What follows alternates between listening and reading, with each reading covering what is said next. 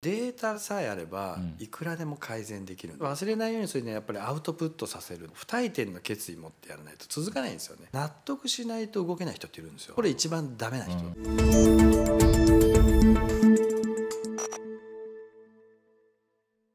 皆さんこんにちは。石野目へようこそ前回に引き続きですねハンドレッドドリームスの CEO をお務めの内田直さんにお越しいただきましてマーケティング DX ですねのお話をお伺いしていきます。内田さんよろしくお願いします。よろしくお願いします。マーケティング DX と言いながら、はいマーケティングの話は多少してましたけど、DX の話は何もした何がマーケティング DX やねんみたいな話が突っ込まれそうな気がするので。ただまあ前回ね、まあ、ハワイこういう状況でいろいろ召集感あれど、はい。でもやっぱこう皆さん苦境に立たされた中で、やっぱちょっとなんかしないとと。はい。それにはちょっと学ばなあかんとはい。いう思いが皆さん湧き上がってきて、はい。でそれのお手伝いをしだしたら、はい。今まではハワイローカルでいろいろやられてたけど、世界が広がってきたと。そうですね。まあ、具体的にどういうことされてるのかとかそのあたりをちょっともうちょっと、あそ詳しくうですね、はい。まあ勉強したいっていう人が集まったんで、えじゃあ最初に僕がそのやったうん。無在庫のネットショッうんプ作ろうかっていうのうんうでん。それをみんなに教えたんですよ。えはい、そしたらその中でもう初月から100万以上売る人が出てきたりええそうなんですか、はい、あとはその作るのに僕なんかよりも早く作ってくる子とかいたりしてページをとかページサイトを2週間ぐらいで作っちゃった人とかいて。だからそういう人にはじゃあそれを教えることをビジネスにしたらとか僕より早いんだから僕より教えるの多分うまいんだかはいらそれビジネスにしなよとはいかでネットショップね売り上げ上がってる人はやっぱりやり方がうまかったりとかうんうんうんうん。そういうのをじゃあみんなでどういうふうなビジネスモデルだからそれがうまくいってるのかっていうのをうん。勉強するような勉強会になっていったんですね。うんうん最初ネットショップ作ろうみたいはないところから。はいはいそれでビジネスをオンライン化する方法であったりとか、じゃあさっき言ってたマーケティング DX って何なのっていうところで、うん。いわゆるマーケティングをオンラインに持っていくときに、うん。やっぱり重要なのってデータなんですよ。ああなるほど。で結局データさえあればうん。いくらでも改善できるんで、うんうんうん。まあ、ネットで何かやる時ってみんなそうだと思うんですけど、やってみないとわからないっていうのがほぼほぼじゃないですか。まあ入り口としてはそうですよね、はい、やっぱり。だ何かしらまずやってそのデータをもとに PDCA うん。そうですね回していくっていうのが基本なんでその時に PDCA 回すのに当然まあ仮説を立てて、うんで実行してみてその差分がどうだったの、うん。良かれ悪かれ、うん。その差分がどうしてそうなったのかっていうのを深掘りして、うん。良かったらそれをさらに良くするし、うん。ダメだったらそれを改善すれば良くなるよねっていうのだと繰り返しだと思うんですけど、はい。それをなるべくもう簡単に例えばオンラインのツールを使ってうん。やっちゃうとかっていうのを結構教えてるんですよ。へ僕僕なんかはやっぱりオンラインで今どちらかというと無形の商材を売るみたいなのを教えたりもしてるんですけど、無形の商材。はい、例えば自分のビジネスを講座にしたりとかああなるほどなるほど。はい。はいはいはい。そういったものをじゃあオンラインでどうやって売るのっていう時に、まあ、集客して最初そこからいきなり買う人なんていない、まあ、ネットショップと一緒ですよね、うん。最初興味を持ってもらうっていうのはとりあえずメルマガ登録で、うんうん。そこでいろいろお客さんとの距離を縮めて、はいでまあ、セールなり初心者初回割引とかでうん。買ってもらって、うん。でよかったらリピートっていうその流れってうん。物販だろうが、うん。無形のいわゆるサービスを売るのもうん。一緒なんですよね。一緒なんでしょうけどどっちかっていうと僕のイメージでいくと無形の方が大変ですね。あほら物がないから、あーまあまあそうですね。うん、でどっちかというとその人でしょ？はい。ですごい知り合いだったらいいけど、はい。全く知らない人だと大丈夫かこいつってなるじゃないですか。あまあでもそこはありますよ、うん、なんで多分無形の方が大変だと思うんですよね。形があるは、まあ、これがこれだったらなんとなく騙されてないよなってなんとなくあるけども。あだからまあそういう時に重要なのってやっぱりその実績なんですよね。あカスタマーレビューだったり。まあそれネットショップも一緒だと思うんですけど、うんまあそうですねやっぱりみんな買ってるって言ったら安心するし、それを買ったらこれだけ成果が出たって言ったらやっぱり自分も出るかなと思ってうん買ってもらえるっていうのがあるんで、確かにゼロからうん。だとうん。やっぱり誰も知らないし使ったことないサービスっていうのはただそれをやるんだったらイノベーターの人、うん。いわゆるイノベーター理論のはい。アーリーアダプターイノベーターっていうのははい。誰も使ってないものを買いたい人たちなんで、そこのマーケットに向けてマーケティングするんだったら売れる可能性あるんですよね、むしろ誰も使ってない。そうですね。そうですね。それは普通のいわゆるマジョリティ層には受けないので、うん。誰も使ってないってやばいと思われちゃうんで、まあ、だからそもそもその自分のやってきたことをコンテンツ化してはい。オンラインで発信するとかっていうのは、まあ、例えばほら日本でもねだいぶオンラインサロンですよね。お話聞いてたら、内田さんやられてることって内田さんが一方的に話すっていうよりは、はい。これどう思う？とかこのお話さんこういうふうに言ってきてるんだけどさ、はい。何々君どう思う？こうなんじゃないですかね、ああそういう考え方あるんだ。みたいな、俺だったらこう言ったと思うけど、それもいいね。みたいな。はいってなるとなんかほらセミナーっていうよりはオンラインサロン的な、そうですね。なんかね集合地です。人の知恵がこう集まると、ん。やっぱりいろんなアイディア出たりとか気づきってやっぱあるんで、うんうん。普通に一方的にこう聞くだけだと基本人間って忘れるじゃないですか、ん。もう次の日70%ぐらい忘れるみたいなうん。のあるあるじゃないですか、忘却曲線、もん。うまさにそうなんですよね、それを忘れないようにするにはやっぱりアウトプットさせるのがそうですね。なんで。インプットだけじゃはい。消化不良を起こしますからね。本当そうなんですよ、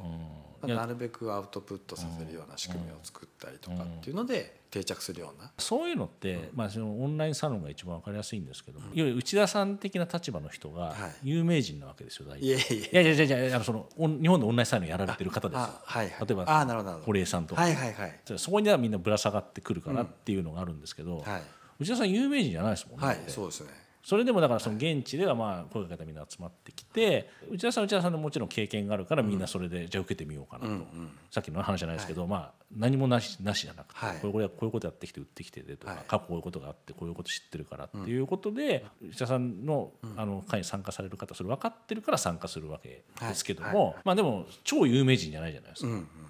だからそういった時にそういう人でもそういうのできるんだなっていうのを思った時に。ああできますね。うん、それ辺がちょっと、ええと思っちゃったんですよね、はい。逆に言うと。そうだからそこのキラッと光るものを見つけるっていうのも、まあ僕の役割であると思ってて、うんうん私何の経験も知識も実績もないんですって言うけど、話2時間ぐらいしてると、あそれ絶対売れるよみたいなやっぱあるんですよ。うんうんうん。でその人のねいやこれどう思うって聞いた時の、その人の発言が俺じゃその考え方しないなっていう考え方する人もいらっしゃいますもんね、はい、逆に言うと。そうなんですよ、うん、あの経験値が違うから、あだからそういう発言出てくるんだみたいな、でそれ聞いたら突拍子もないけどでも実現したら結構面白いかもねみたいなことも多分結構あるとは思うんですよね、ありますね。そういうの引き出してらっしゃるわけですね。そうですねなのでどちらかというと時間はかかるんですけどその一人一人そうですよこねその人のことをめっちゃ深掘りして、うんうんうん。この人がまあオンラインでビジネスやりたいという時にどうやったらうまくいくかっていうのと、もうめっちゃ深掘りするんですよ。その人の強み発掘から価値観何かっていうところまで、使命は何だみたいなところまで納得してもらった上でだから私これを売りたいんだっていうところまで持っていかないと、うん。やっぱり人って不退転の決意持ってやらないと続かないんですよね。うん。基本ビジネスうまくいかないし、ん。最初はね自分の成長曲線ってこうだと思ってるけど、右斜め上にまっすぐいくとい思うやけどいや絶対ずっと低空飛行じゃないですか。どっかでポンそうどっかでスカイロケットになるんでこの曲線を知らないでいると、もう現実はねこうだけど理想はこうで思ってるから、この差が時間が経つとともにどんどんどんどん広がってくんで、最後もう無理だになっちゃうんですよ。でそこでみんなあとちょっと頑張ればスカイロケットが待ってるのにやめちゃうんですよね、ん。ダメだっつって。うんワンオンワンでやってるんですかそれって？えっ、とですね。いや、えー、とグループコンサルなんですけどそれでも特定の回では一人に一人2時間話したりするわけですか？えーとについて。実はグループコンサルは毎週やってるんですけど、それとは別に僕の空いてる時間で個別コンサルっていうの無制限ああなるほどなるほど、はい、なのでグループではその週は例えば何とかのマーケティングの話するねってやるんですけどそれとは別に個人が今どんなステータスかっていうのを僕の方で把握してるんで,、で相談来た時にあじゃあこ前回こうだったけど今どこまで行ったみたいな話をして、じゃあそういう状況だったらこうしようとかっていうのをサポートしてる感じですね。なるほど、はい。い、やでも今聞いてたらすごいああと思ったのがその二重手の立場でっていうか、まあ、覚悟を持って何をしたいのかっていうのを引き出すっていう話でしたけど、はい。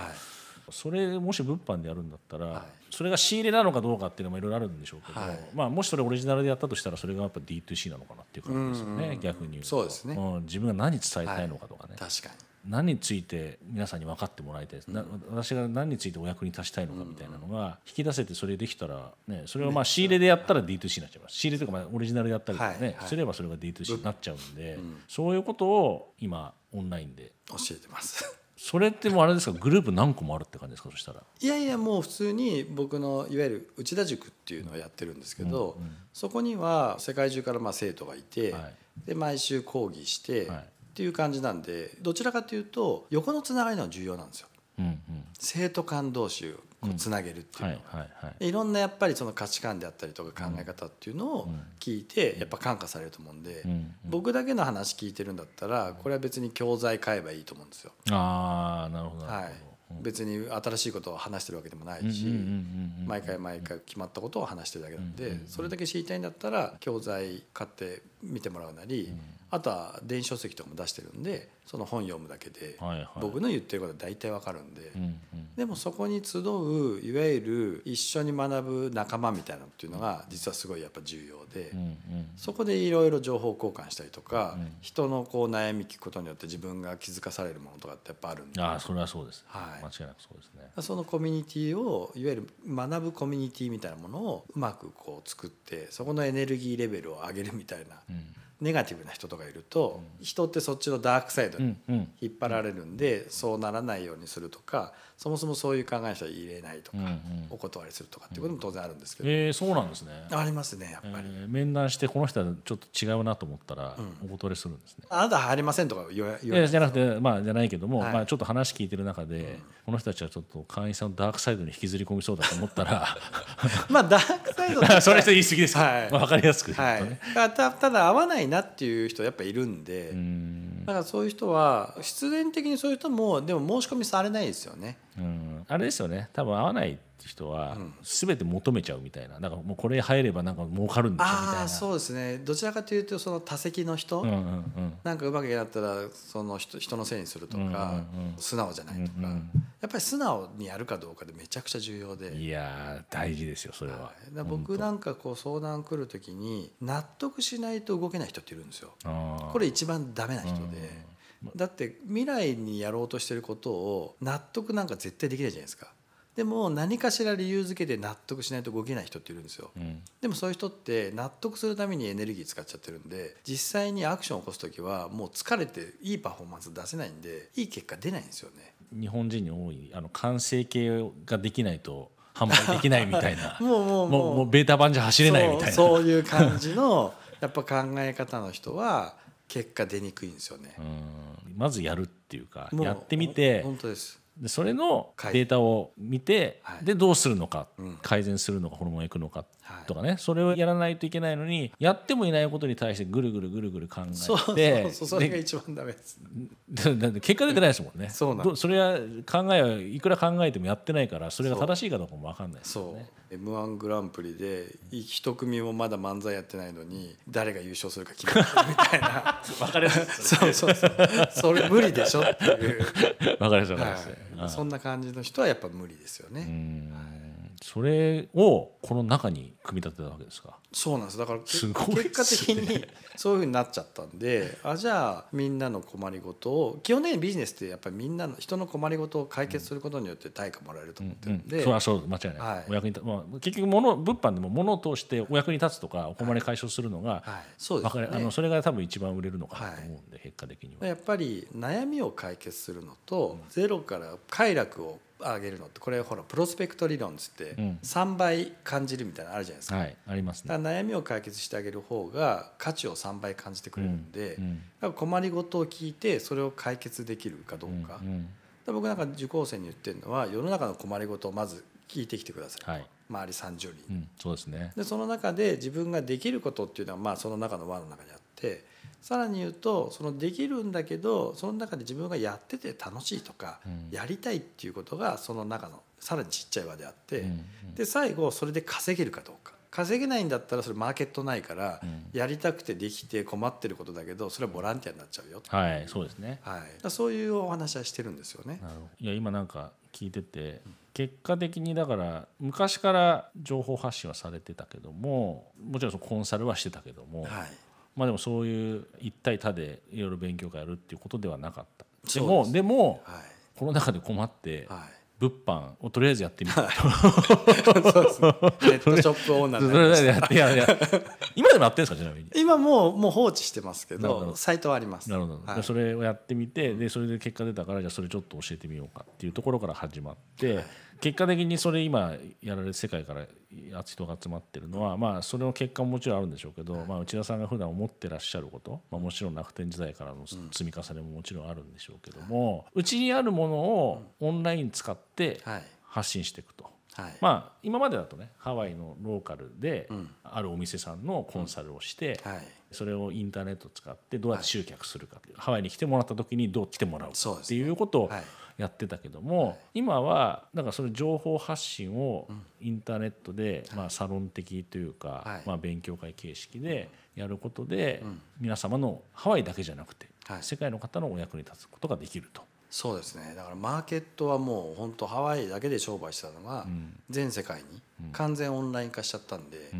今日本に来てますけど私これから1か月半ぐらい日本に滞在するんですけどビジネス回るような仕組みになってるんで。だから要するに、はい。そのオンライン、まあ、勉強会をどっかでできればいいってことですよね。で。そうですそうです。一回どれぐらいやってらっしゃるんですか時間って？時間はですねめっちゃ。まちまちですか？もう4時間超える時もあります。おお。ワークもあるんです儲けてないんですか？あこのこの回は4時間ですよとかそういう感じですか？話してる内容でどんどんどんどん伸びていく場合もあるんで、ええ早ければ2時間ぐらいで終わったりもするしはあ。でみんなの質問とか聞いてグループコンサルグルコンとかやると、ええ質問が多かったりするとやっぱ伸びたりとかじゃあ終わりの時間あんま定めてないんですかじゃ終わりの時間定めてないあ。あので始まりの時間だけ決めて。始まりの時間だけまあ途中でカメラオフにして、多分寝てんじゃないかなあまあみたそういう人もいなますよね。あいると思いますけどあそういう形式でやられてるわけではいすね。、であとは基本 Zoom でやってるんですけど、ただやっぱりながら視聴したいみたいな人もいるんで、はい Facebook グループの受講生のグループ作って、そこにもサイマルでライブ配信してるんですよ、はいはいはいなるほど。Zoom には入らないけど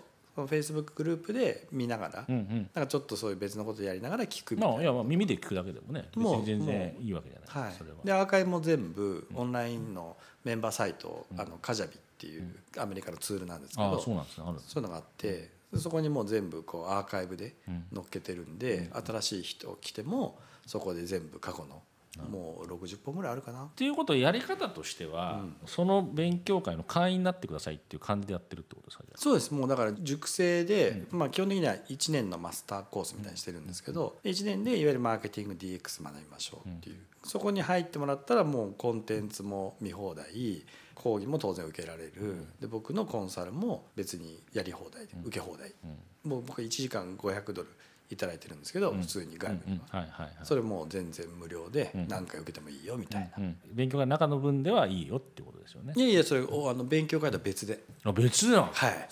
別なんですよ。すすごいっすね。そうなのでまあすごい受講生も増えてるし来てくれてるし。うん。いや今そこでねさらっとマーケティング DX って言われてたんですけど、はい。今、内田さんがやられてることをはい。教えてるってことなんですか、そうですね。まあだから基本的には僕がやってることって自分の知識経験をオンラインで教えてるっていうのは、要はそれは何かものを教えるってことだから、これがじゃあヨガ教えるでも、何かあの料理レシピ教えるでも、飲食のゴーストキッチンのやり方を教えますでもはいはいわけですよね。あそうですね。はい。でそれをじゃあオンラインでどういうふうに教えるのっていうのはこれやっぱ順番があるんですよ。ステップ間違えるとやっぱうまくいかないんで、家を建てるのと一緒で、土台があって柱があって屋根じゃないですか。屋根から建てる家なんてやっぱない、まあそれはないですね。なのでオンライン化もちゃんとステップがあるんでそのステップ通りやると基本的にやっぱうまくいかないんですよ、それを教えてるんですよねああなるほど。内田さんがやってきたことがい。マーケティング DX ですけど、はい。その勉強会はマーケティング DX を教える、こうやっていったらいいよっていうことを教える勉強会をやってる、そうですね、うんうん。でそれが引いて内田さんのマーケティング DX にもなってる。そうですね。はい。なるほど、正直コロナ禍になって、まあ皆さんコンサルの方とかも情報発信をね、ズームでもう、まあ、リアルで会えないので、はい。それ勉強会組織とか、まあ、何々協会とかね、はい。そういうとこもみんな Zoom でこぞって勉強会やったりとか、まあ、Zoom で対談したりとかっていうのがあるわけですけど、はい。すっごい僕大丈夫かなって思ったことがあって、はい。何かっていうと、みんな無料でやってるんですよ。ああなるほど。やりやすいのはありますよね、はい。これ要するにリアルで勉強会やると会場を抑えないといけないじゃないですか、で何人来るか分かんない時あるじゃないですか、まあ、なんとなくこれぐらい来るだろうなっていうのは分かるけども、でももしかしたらもっと来るかもしれないからもっと大きい箱に入っておこうとか とかあるじゃないですか、そうすると費用膨らんじゃったりとかっていうことがあって、だからお金もらわないとダメだよねってあるけど、オンラインだったらズームのお金ぐらいでまあ、会場費会場費はいらないじゃないですか、ね、基本的には、はい、まあ、あとまあ人をアサインするときに、はい、じゃ講師料払わなきゃいけないとかそれぐらいであって、うんうんうん、まあ、それも会員でもしもらってたらそれぐらいでいいやって話なんでしょうけど、うん。はい、今までそれでさえもお金もらってたわけですよ。ああなるほどなるほど。でも今もう結構な会もお金もらわないでやってるわけですよね。そうですね。無料ですね。だから情報は果てしなくもう無料になっていくっていう。そうなんですよ。でコロナがだいぶ明けてきたとして、うん、じゃあリアルでって言った時にじゃあリアルだからお金くださいって言えるのかどうかってことですよね。果たして。まあだからフロント商品といわゆるバックエンド商品と2つあってフロント商品で無料でめちゃくちゃ価値のあることを提供するんでどちらかというともうその人の商品買いたいというよりかはその人から学びたいっていう。僕はよく言うんですけどもう物を何を買いたいかっていう時代が終わって誰から買いたいかっていう時代なんで個人のブランディングなんだって話をしてるんですよね。その時にやっぱり人間性見られたりとかその時に横柄な人だとかなんか態度がねぶっきらぼうだったりするとなんかこの人なんか人間的にどうなのみたいな思われちゃうんで僕はたまたまその清和塾っていう稲森さんの塾にハワイに入ってたんであの稲森塾長の教えっていうのがやっぱりすごい染みついてるんですよね、うんうん、もう謙虚にしておごらず、はい、もう誰にも負けない努力をしろみたいな、うん、それがベースにあるんでなので結構人間性的なところでいくとそこそこ肩書き偉いのに、うん、なんか腰低いし、うん、話しやすいし、うん、なんかこの人から学びたいっていうような感じをすごい受けますっていうのをよく言われるんですよ。なるほど。ちゃんとその誰から買うか誰から学びたいかっていうのがしっかりすれば、はい、はいまあ、お金もらえるし。そうですね、うん、逆に言えばリアルに戻っても、そこの価値観ができちゃった。ある程度その明確化しちゃったっていうか、ここはもう別に無料だったら聞くけど有料だったらいいんじゃないとかっていうのも多分今後出てきます。出てきちゃいますよね、はい、多分。下手すると情報が無料化していくけども、この人だったらお金払っても聞きたいっていうふうになれるかどうかっていうのが大事なのかなっていうのをそう思った中ででそれを内田さんは内田塾っていうんですか？内田塾。ハワイビジネスモード内田塾ってすごいベタですね。いやなんか本当はそういうハワイビジネスモードっていう名前だったんですけど、うん、受講生がなんか内田塾内田塾って言い出したんで勝手にあ後ろでくっつけたんです、それでじゃあみんなそういうんだったらその方が分かりやすいかなっていうので。そうですね。いやいやある自分の意思とはもう無関係で。いやでもすごい分かりやすいです。そこでそういうこともいろいろとレクチャーされてると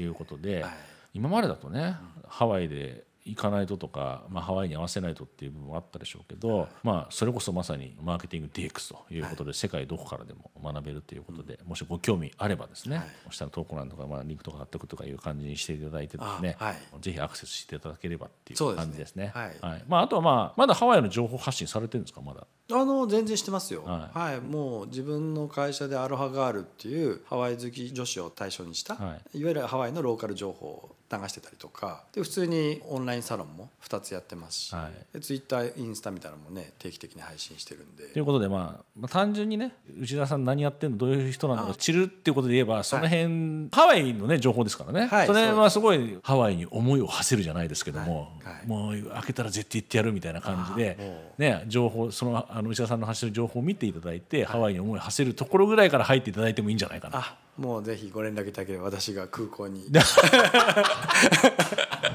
お待ちしてますこうやってということでいやでもあのすごい分かりやすい話でした、うん、ある意味これは結構、まあ、まあ自分をしっかり持っていて、うん、まあ、ある意味自信があるんだったらばそういうことでやりやすい世の中になったよねっていうことでもあるのかな。それはありますね、はい、いうふうに思うので、はい、まあ、今回の話参考にしてですね、はい、まああの物販やりつつっていう感じでも僕は逆にいいんじゃないかなと思ったりもしたのであの他の人だったらですね、ぜひ参考にしていただいて、何かあったら内田さんに教えをこうということでご連絡いただいて、はい、あのもしよかったら連絡取っていただければと。いうふうに思います。2回までどうもありがとうございました。はいありがとうございました。